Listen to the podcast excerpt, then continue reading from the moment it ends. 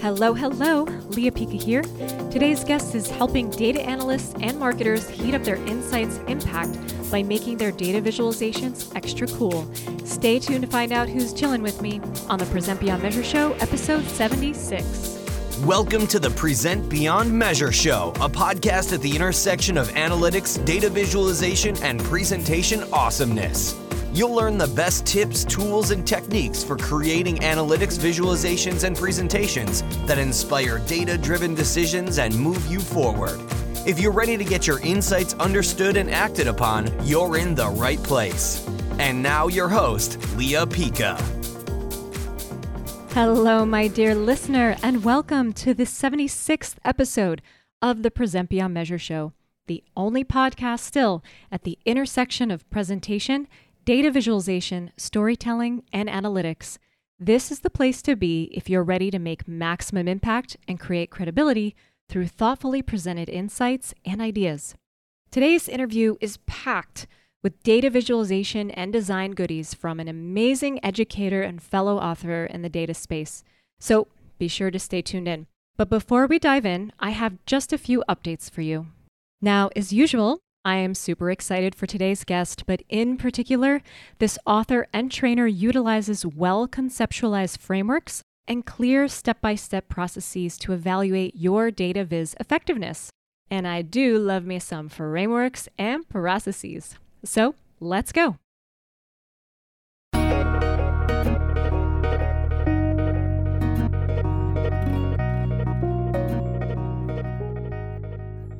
Hello. Today's guest is a data visualization design expert, author of the book Cool Infographics Effective Communication with Data Visualization and Design, the organizer of the Dallas Fort Worth and Austin Data Viz meetup groups, coordinator of global data viz meetup groups, and a real contributor to the field of data visualization.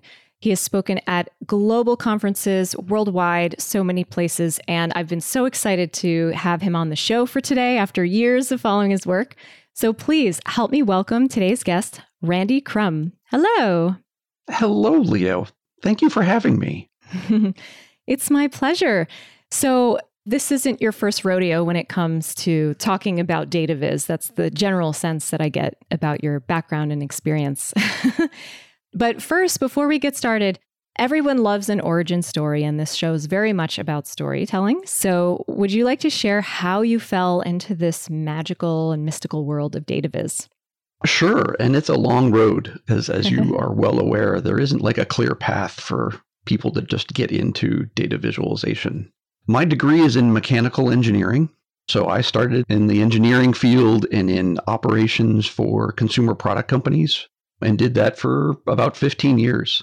And that's really where I got started with data visualization, really working with consumer research and operations data.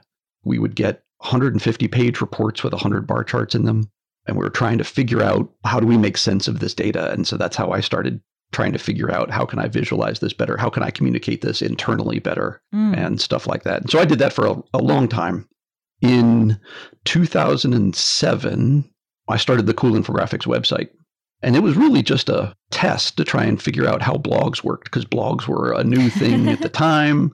And I was keeping all these links just for my own little inspiration of data visualization that I liked. And I just sort of started using that as the posts that I would put on Cool Infographics. And so I was running that just to sort of figure it out before I wanted to launch a company blog because I wanted to see like what kind of views you would get, what kind of analytics you could get, what kind of interaction you could get with the audience on the blog. And pretty quickly, and it was really surprising, the cool infographic site started getting more traffic than the company website was getting. Uh, and so I kept it going. I mean, I never intended it for it to go for more than like six months. It was not meant to be a long time wow. thing. Wow. Little experiment. And so at the time, I was VP of product marketing. And so I had a full time job, and people started sending me notes going, Would you do design work for me? And I was like, um, No, I've got other work that I'm doing. And so it was only later, in uh, probably five years later, when I was in between jobs, when I started to think, Oh, I could do a couple while I'm job hunting and mm. just take on a couple of these design roles. And pretty quickly, I was doing more design work than I was job hunting work. Wow. And talking about data visualization and that sort of thing. And so I formed InfoNewt instead of taking on a new role and have been running InfoNewt since 2010. So for 12 years now. Wow, what a story. So thank you everyone who did not hire Randy because now we have your brilliance in the world. It is such a winding road. That's what I find. There is no real direct path. And I think it, it arises where data is like a mystery that yearns to be solved. And when we fall into a way of seeing how it can be done visually, it just really lights a spark in so many of us. So that's really fantastic. I think it's interesting. I mean, that was 15 years ago, 10, 15 years ago was my career path development. But even mm-hmm. today, there's not a really good career path yeah. to get into being a data visualization designer, right? it's not a clear like education and degree path. It's pretty scattered even today. Well, you know, one reason might be that it's not a clear career path where in college it's there were very discrete buckets and roles of lawyer, mm-hmm. doctor, politician, things poli sci or philosophy, right? But with data viz, I think it, it's something that arises from doing the work of data and then hitting your head against the wall many times when people don't understand what you're trying to say. And then you discover data viz principles to help you with that path. So it's it's not really clear what data viz is going to lead you to doing. I think at the outset of the career, it's more like the solution that helps you do what you want to do better. But that's a great point. So, one of the things that really draws me to your work is you have this very direct way of saying there are these deadly sins of data viz design and these are these things that you don't do. So i like it. I like the directness. So what i wanted to start with was you have two reasons why most charts suck. I just love yes, the subtleness. most charts in the world suck. I didn't have the bravery to say it but there it is. Yep and so I talk about two main reasons why I think most charts just suck. The one is what I call the tyranny of the default. And what mm, I mean okay. by that is most people, when they are building a chart, and it could be in Office, it could be in Tableau, it could be in whatever application they're using, they'll hit the chart button and then they think they're done, right? Whatever the default settings were for the chart, the user thinks, oh, that must be what a good chart looks like right? Mm-hmm. And all the, the software application companies, what they're doing is they're trying to show you in their defaults, here's everything that a chart can do, right? Here are all the grid lines. Here's the chart legend. Here's every color and for every data series. Here's all the data labels and the title, you know, everything we can put in a chart. And it's not that they think that's a great chart design. It's they're trying to make sure that they showcase all of their features. And so mm. it's this mm. basically this headbutt between the two. And you really need to take the time to customize the defaults so that your chart is telling the story or highlighting the insight or whatever it is because you want it to be relevant to the data you're presenting. You know, Microsoft doesn't have any idea what data you're going to bring to the table. You know, they're just trying right. to show you here's what we can do. Mm-hmm. And so that's the tyranny of the default. People hit chart, you know, hit bar chart and I'm done. And not only does it just accept all the defaults, now all of my charts look the same because I do the same thing for every chart I make. Right. This is a really, this is one of the key points I teach as well. I think sometimes there's this assumption that all data viz tools and platforms have taken into account best practices for data viz design. So, one tool in particular will put like a bar gap a gap width between bars mm-hmm. in a chart. The default is like 187%, which seems very scientific but it's way too Which big. Which is huge. you get these like very scrawny looking bars. And you think to yourself, like, well, they must have built that in. And and that was really what the data viz journey showed me was that I really had to take responsibility for making intentional choices with these tools. So one of my key teaching points is I say, please don't let your data viz defaults decide what matters to your decision makers. Right. Absolutely. Because you don't know what's going to jump out at them just from different colors and all of the extra markings and things like that. So, what else? What's another reason why they suck? So, the other one, so that's the first reason that most charts suck, right? The other one is that data visualization is a tool, right? And we use the tool of data visualization for different reasons, for different purposes. Mm-hmm. And the two that are very different are discovery and communication.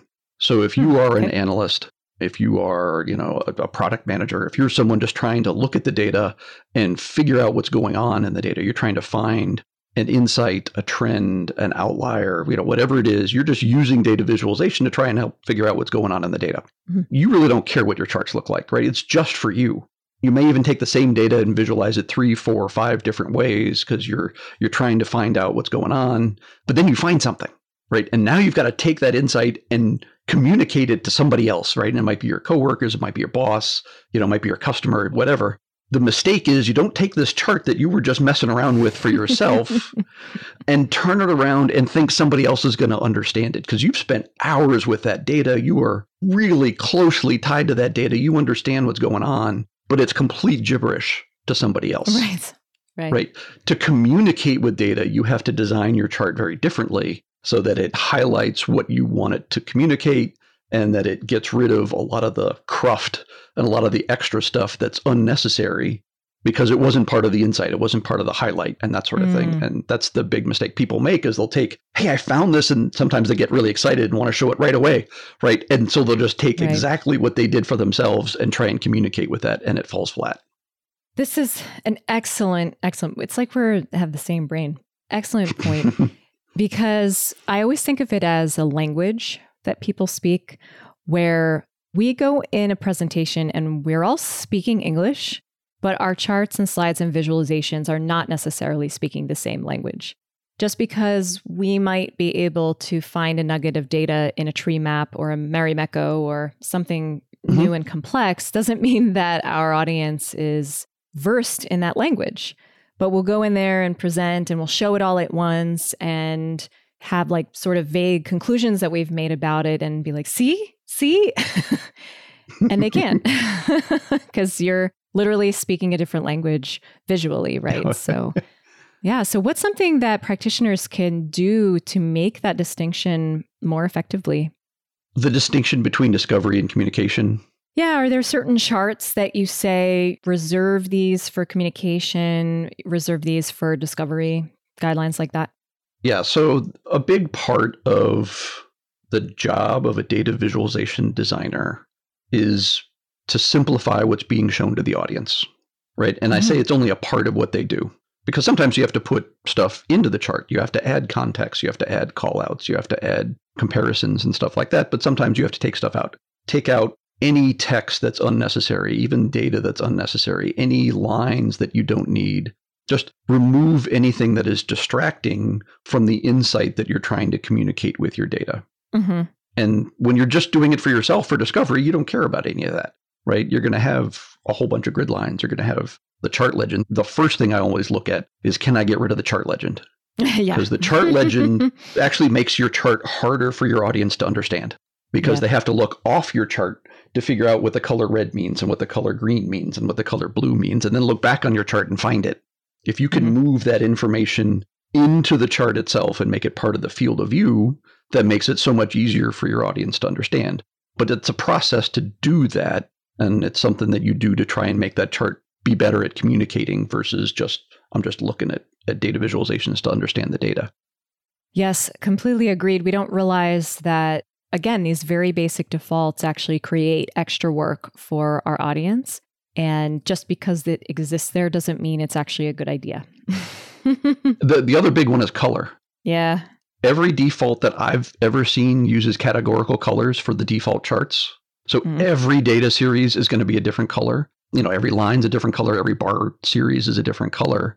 But in communication, you want to highlight your insight in a color. That's right. And if you can, I try and put everything else in shades of gray. Mm-hmm. So that it's in the background, it's there for context and for reference, but the color that's on the page is what I want you to look at and what I want to draw your attention. So I don't want every data series to be a different color. And right. so that's one of the biggest things I do to charts is to try and minimize what colors on there because it's just all this noise that the audience is looking at. Yeah, I know you're right because the defaults I used to select were just like Skittles, taste the rainbow kind of thing. and uh, I think Google Sheets or Slides was the first tool I saw actually encode an entire bar graph in one color. And I was like, oh, someone's listening. Look and then that. I saw that follow suit in other defaults in other tools as well. So I think things like that are actually starting to shift a bit, which is a really good sign. And yet, I think it's still critical to not rely on the defaults of any tool to really have a grasp of these fundamentals when you are designing so that you can right. do it correctly in any tool, right? Yeah, and I can't go so far as to say don't use the defaults because you have to start somewhere. You have to use well, yeah. your company template or the built-in template, right. but there has to be a starting point. So you have to use a template or a default, but don't stop there. Exactly. Start there, but build on it, right? And adjust it. What else? What are some other reasons or sins of data viz design that come to mind? One of the biggest ones that I struggle with, it happens in infographics, it happens in news stories, it happens in PowerPoint slides all the time, is that people just like to make the numbers big. I know this is a big thing in dashboards. Oh, I do. Um, and I, I, have to tell designers and in the class all the time that the big fonts are not data visualizations. Mm, Making the okay. data number value really large on the page doesn't help your audience understand the context or the meaning behind that value at all. Hmm. And the, the issue is if you just throw a number out at your audience, everyone in the audience is going to compare that to something they already know. And as the designer, you've lost control of how that story is going to go because everyone's going to be different. The one I like to use is I think it's 3.6 billion users on the internet right now, right? And I could just mm-hmm. throw that number out there, and everybody who sees or hears that number is going to compare 3.6 billion to something they know.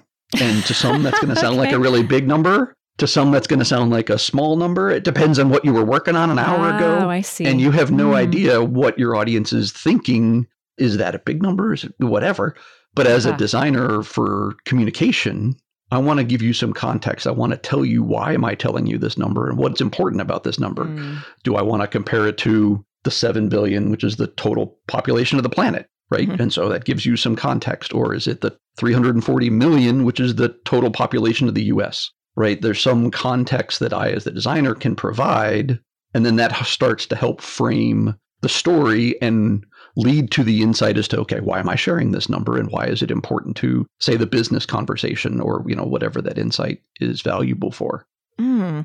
so i want to explore this a little bit further because uh, a number of presentation experts leaders in the field advocate for the use of sometimes large numbers to make more of a statement, like a mm-hmm. statement about something. And what they'll do is combine that large number with a very relevant, powerful visual to sort of at least provide content context, if that makes sense.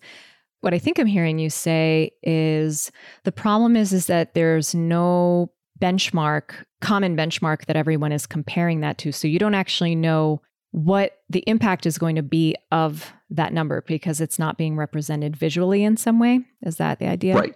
Okay. Yeah.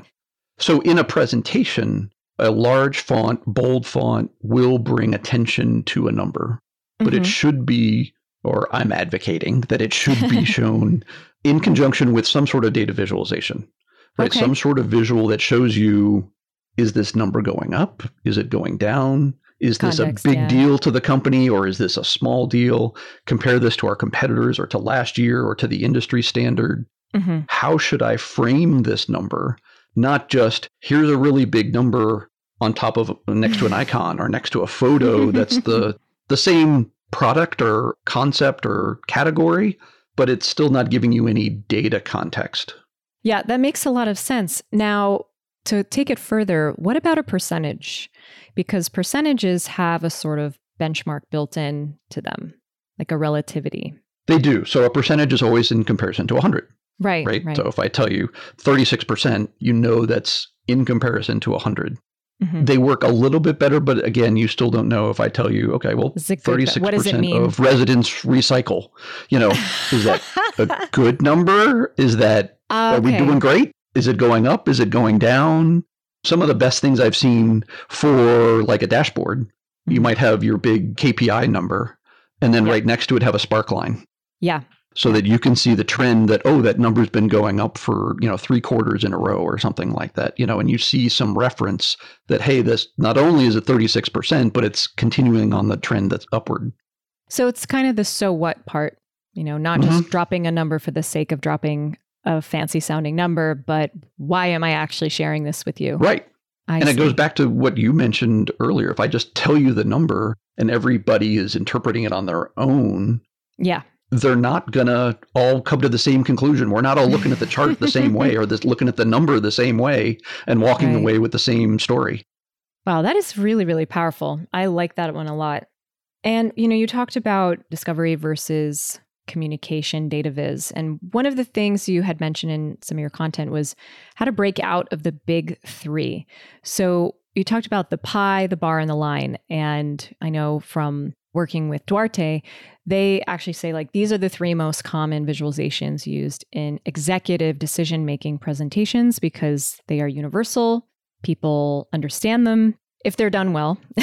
Mm-hmm. So, when should practitioners break out of the big three? And what would you suggest as some of the ones they move on to next? Yeah, I mean, I would. I wish I could find data behind this, but I would say far and away most of the data Totally in the world is visualized in one of those three ways, right? Bar charts, pie charts, or line charts. Yep. And they are extremely effective when designed well, right? Right. They can be extremely effective.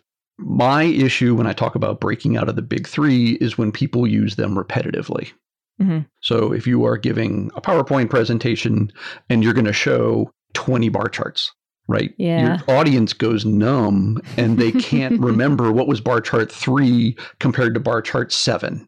You know, I mentioned when I was doing consumer research for the consumer product companies, we would do, you know, a big segmentation study and we would get this printed report that we paid hundreds of thousands of dollars to go do all this research for. And there were 150 bar charts in there, all the same Oh. color scheme, all the same size, all the same gap widths, right? So they all looked identical, but they were all showing different Mm. cuts of the data, uh, different segments, you know, but it was just the same bar chart over and over and over. And what I really learned in infographics design is that when you go from one section of the story or the infographic to the next, if you can change how you're visualizing the data, so change from a bar chart to a line chart to a tree map to a Sankey diagram to just some other way to visualize the data, your audience instantly understands that they're now moving to a different set of data. They're moving to something that's different. It's not another cut of the same data. Mm. And so, my point about breaking out of the big three is to help your audience understand that was sales data, and now we're looking at consumer data. Visualize it differently. Don't visualize it exactly the same as you visualize the sales data so that your audience knows intuitively when they see it, it looks different. It's going to be different. This is a different set of data. hmm Interesting. Okay. So, do you have like a guideline of how not to oversaturate with a certain kind or like change it every three charts, or is it just sort of Yeah, no. feels natural. I mean, yeah, there's no guideline. I would keep it topic related. So if you're, Mm. you know, say you've got a handful of slides that are going to be related to the sales data, you know, you want to keep that language consistent. You don't want to confuse your audience, yeah, right? So keep those consistent. But then as soon as you're now changing to, oh, now we're going to talk about our website and talk about web analytics, you know, change it up, change the color, change the chart style, change something so they know that this is now a different section of the presentation and a different set of data. Oh, okay. Interesting. So actually using different emphasis and some design choices to And this is where I'll pull through. out, you know, the chart choosers, right? And go to one Yeah. of the, the chart chooser websites or something like that and try and find some inspiration of different ways that you can visualize that same kind of data. Mm-hmm. Oh, that's fantastic. What else? So you also talked about false visualizations. What does that mean? Loaded question. well, yeah, I, I mean, I, I get criticized for being too harsh a critic sometimes, but um, oh, all right. We'll end on a high note. false visualizations, and sometimes are just, you know, they deserve it, or when the data is great, but the data visualization doesn't actually match the data. oh, yeah.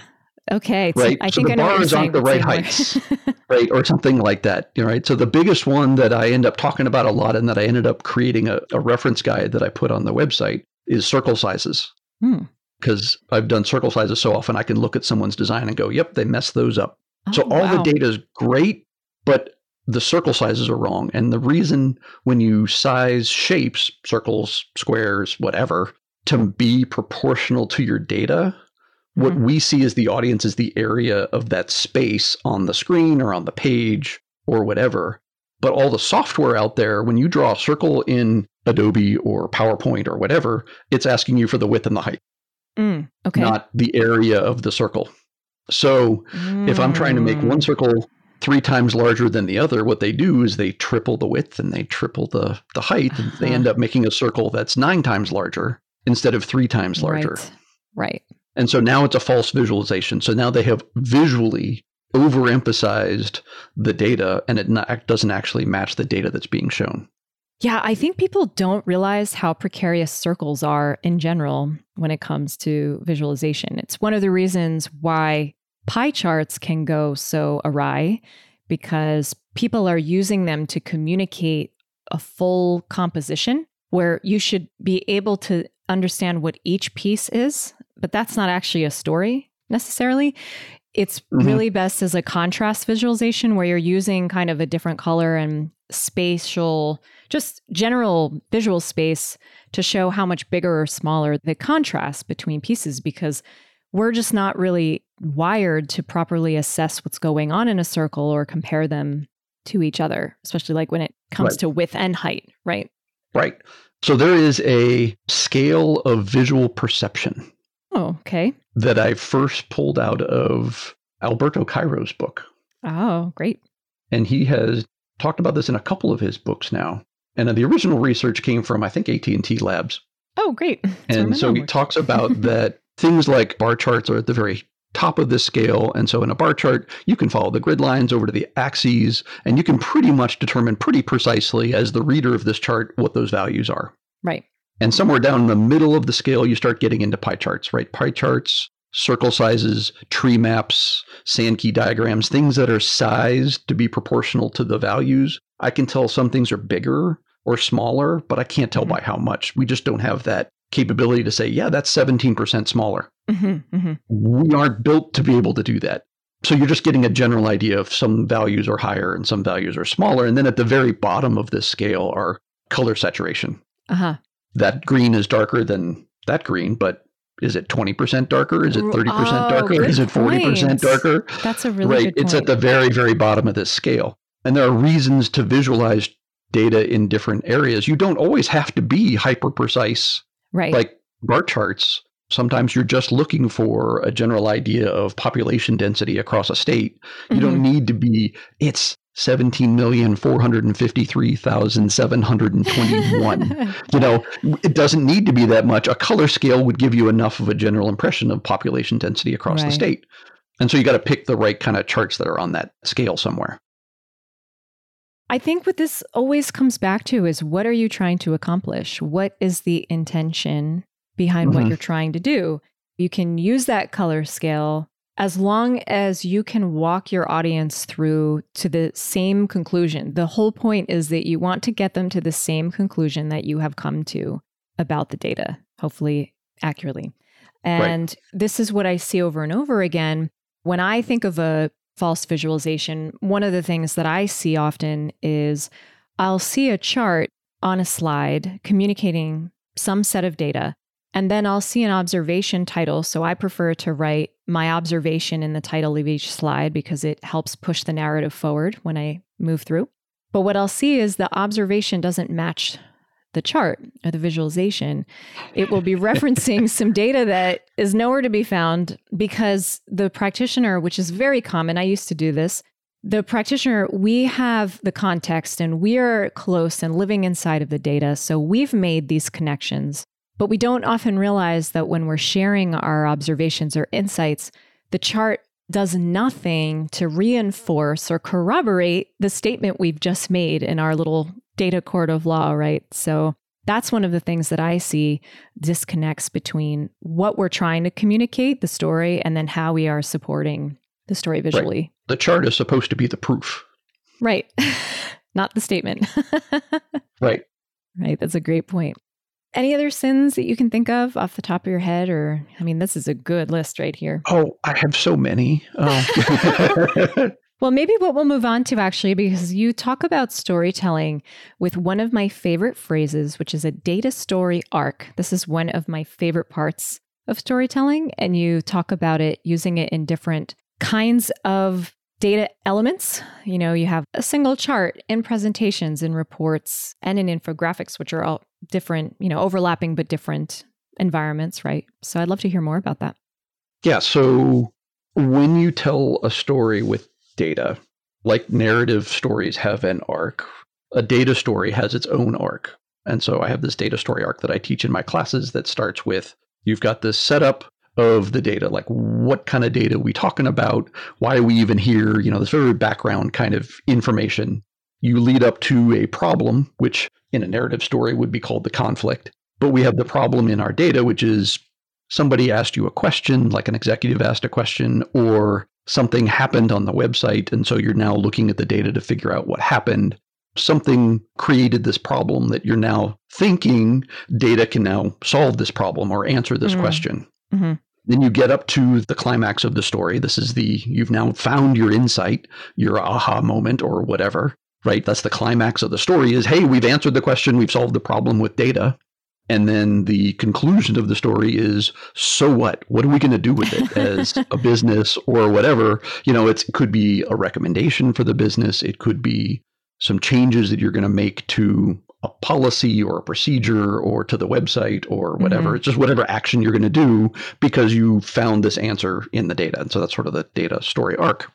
And the way you frame a story is very different if someone came to you and said, Hey, we need you to create a chart to put in the presentation. And that's all you have. You just have a chart, and somehow you've got to tell a story with that chart versus designing a full infographic where you can have multiple steps of data and lead your audience from step one to step two to step three, and finally to the big insight in step four, you've got a lot more room to work your audience through a story. Or if you're actually delivering the presentation, you can spread the story over four or five slides or something like that. Mm-hmm. And so there are different ways you want to approach the story. So if it's just a chart, one thing I push, and we go back to using colors, is that if it's expenses throughout the year, all the expenses leading up to the current month is that background data. This is like all the things that happened in the past. This is what has happened before. That's the foundational stuff. But your insight, your big reveal is the current month. Here's our new data. This is what I'm now showing you. And you would want to highlight that in some sort of color. And then, like you, I would want to use that title, either of the chart or of the slide itself, to be the explanation of what the audience should take away from this hey, mm-hmm. we reduced expenses by 50% last month or something like that, not just expense report for February 2022, you know, not just an explanation of what the data is, but what is the insight you want them to walk away with. Right. right. And so they sort of walk through that in one slide. And that's sort of how you can tell a story in one slide versus using what I call the reveal, which is walking them through a couple slides so that you lead them to revealing to them the new data.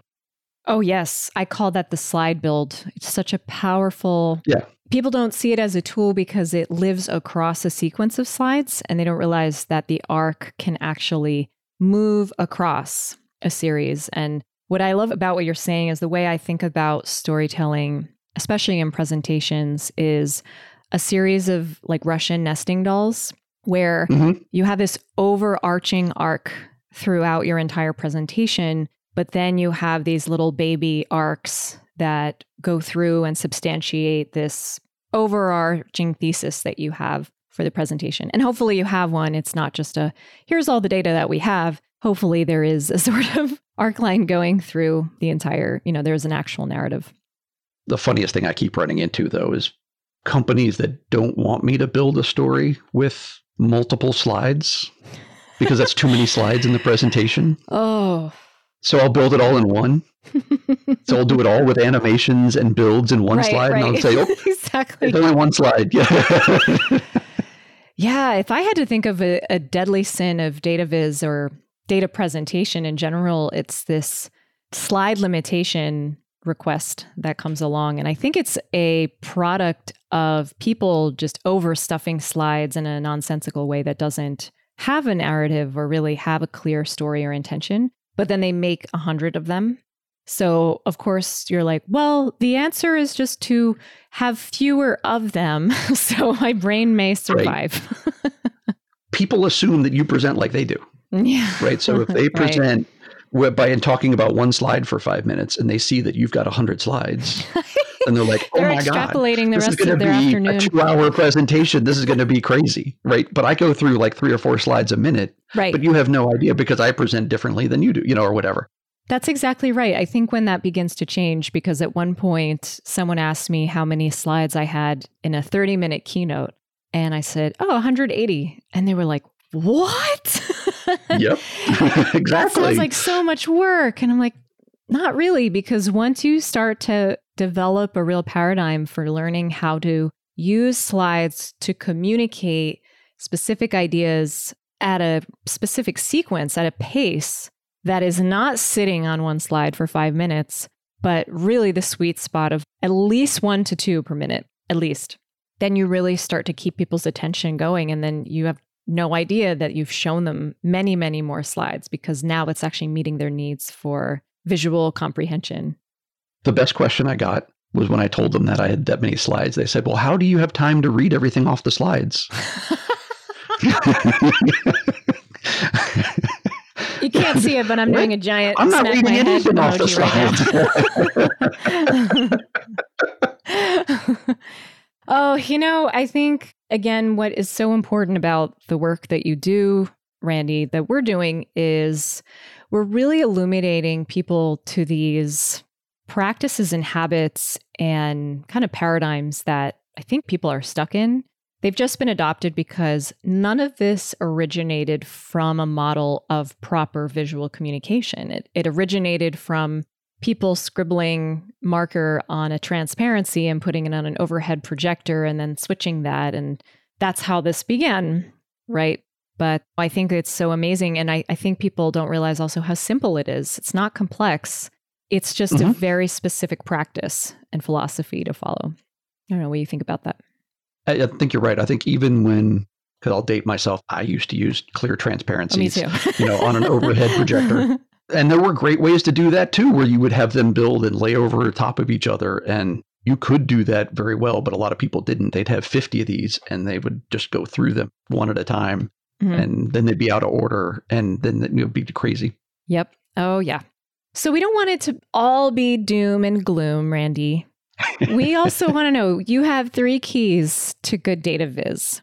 I'd love for you to speak about those. So the first one you have is that it's understood quickly.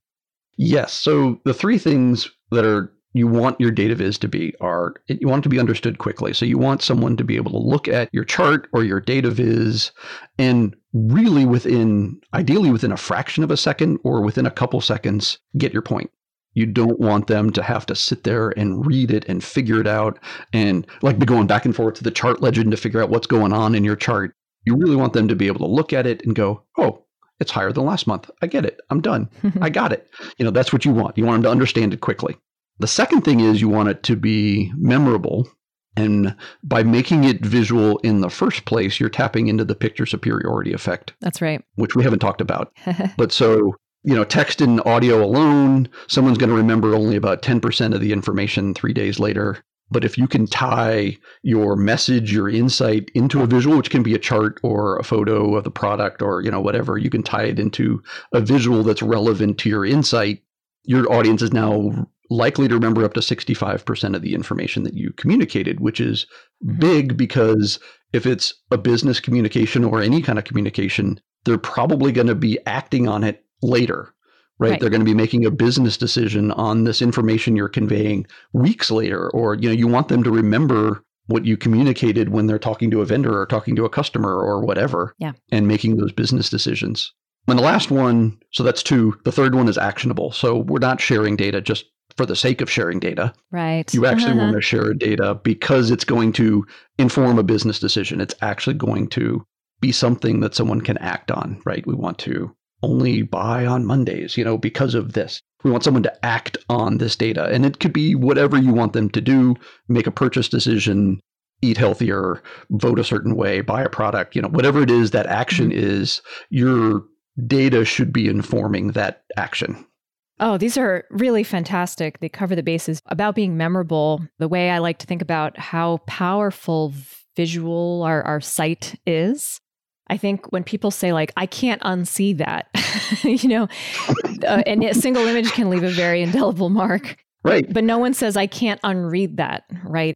Visual images have such a much more powerful way because that's how we've evolved as human beings for our survival. So really you're helping your audience survive better by by having appropriate visuals and and the actionable piece is so true.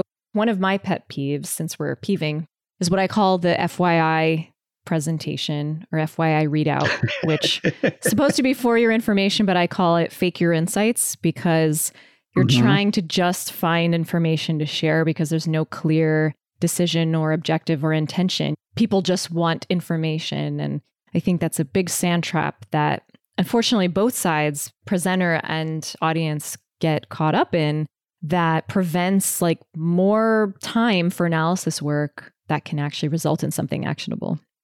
That's our monthly update meeting. So I made up some insights because I had to come up with something. in the latest news, nothing happened. Yeah. Right. right. All the same. exactly. All right, so we have entered the segment called the upgrade, which is a tool, a book, a resource, something fun, exciting, or you think that would be really valuable to the listeners. So, uh, what do you got for us? So, what I would recommend is for everyone to find their local data visualization meetup group. I don't know if you've talked about meetup groups before. So, I run Mm-mm. two meetup groups. I run the one here in the Dallas Fort Worth area and the one in Austin. And there are data viz meetup groups in most of the major cities, not only in the US, but across the globe, that have local events. Almost all of them, I think, are free. So I'm, this is not something that you have to pay to be a member of. Oh, great. And they hold sometimes it's a speaker, sometimes it's a panel, sometimes it's just people that are sharing their work and asking for feedback. Sometimes they have, you know, like the Makeover Monday kind of competition events. Oh, nice. Mm-hmm. And it mm-hmm. was a really big thing and obviously much easier to do before the pandemic. And since the pandemic, we've done a huge shift over to virtual events. And so last year in 2021, I started holding what I call global DataViz meetup events, where since we're doing it online, you no longer have to be in the same city, right? It's online. Anybody can dial in and be a part of the event.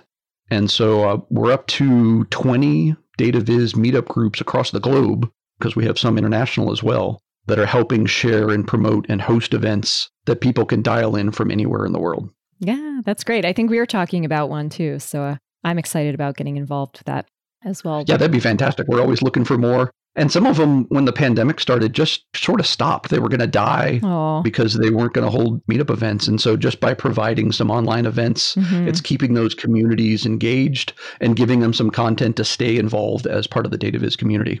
Absolutely. And that's so great you know, it's so great to still provide a free resource that practitioners can come, network, learn. I think that's so invaluable as a service to the field for sure, for people to grow.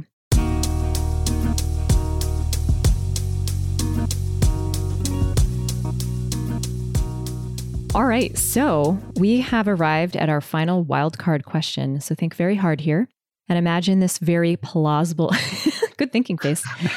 Try to imagine this very plausible scenario you are running over to keep a souffle from falling during the finals of the Culinary Fight Club competition when suddenly you trip and fall into a vortex that pulls you back to the moment you're about to deliver your first presentation.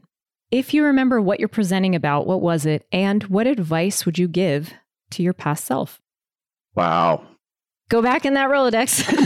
See, yes the earliest presentation I remember giving, I'm sure it wasn't there my first presentation, right? Was probably in the early 90s when I was doing engineering work, right? So I was in a quality control department and talk about dating ourselves. I was probably using Harvard Graphics, I think. Oh, nice. If you remember Harvard Graphics, it might have been transparencies. I'm not sure. But it was probably uh, statistical process control data, you know, that kind of stuff. Anyway, what I would probably recommend, and this is good advice for anybody who is starting to present with data or starting to give presentations at all mm-hmm. is that your demeanor, your confidence as a presenter impacts how the audience perceives your data. Oh, that's so a good I, one. I talk a lot about data credibility and establishing data credibility in data visualizations and citing your sources and making sure people understand where your data is from and that it's current and valid and stuff like that. But if you're the one presenting the data and you are not good at public speaking and you're very nervous and you come across that way to your audience, it impacts how they perceive the credibility of the data that you're presenting. Even though the data might be rock solid and fantastic, mm-hmm. your presentation of the data can hurt it or help it if you come across, you know, as confident. Because people in the audience will forgive mistakes that's right. I clicked the clicker too fast and I moved on to the, the next slide too quickly. No big deal, back up, or my slides are out of order. Let's skip ahead to this one. You know, they're very quick to forgive mistakes, but they're not as forgiving if you are stumbling and nervous and very uncomfortable presenting your data. It, it almost comes across as the data is not good, so you're uncomfortable presenting it, even though that may not be the case. Oh my gosh. I don't know. So it's hard to explain. No, I think you are hitting on something so important. This is why the entire fourth phase of my book is all about speaking skills. it's one of the only data mm-hmm. viz books that's dedicated such a large section to that because if you come across that you don't trust yourself with your content, with handling mistakes, with handling tough questions, how is the audience going to trust you? So, one of the things that I try to teach is, but what if they ask me something I don't know?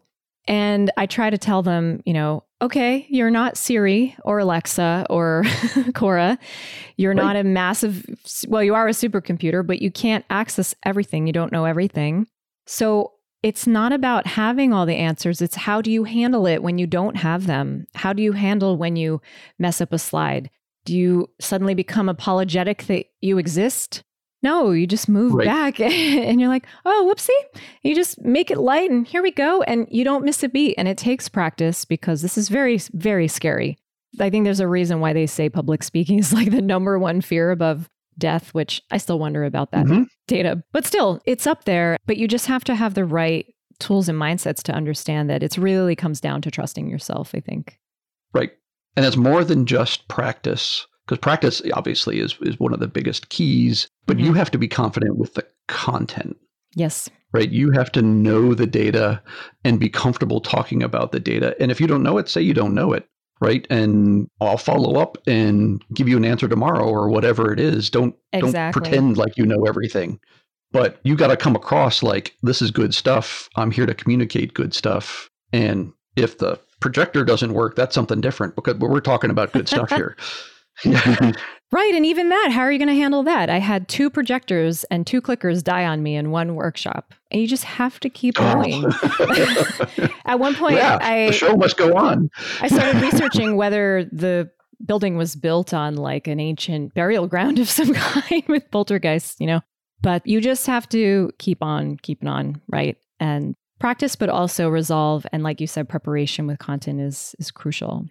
Wow, this is all really good stuff, but unfortunately, Randy, our time has run out. Oh, that went so fast. But please tell the listeners where they can keep up with you. So the easiest place is randykrum.com. That's got links to everything I do. The Cool Infographics website is where I share good designs from all over the world and why I think they're good designs, news from the industry. Mm-hmm. I've got a jobs board there. I've got tools pages with links to all kinds of different tools and data viz reference guides all on the Cool Infographics website.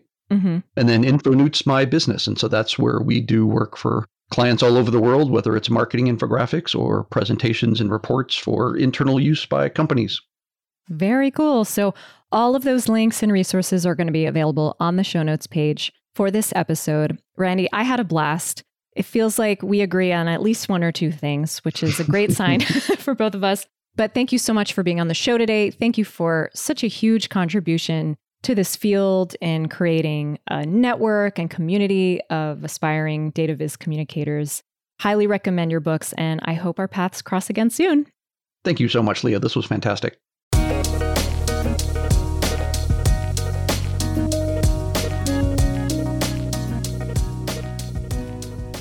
All right. I hope you enjoyed that interview as much as I had having it.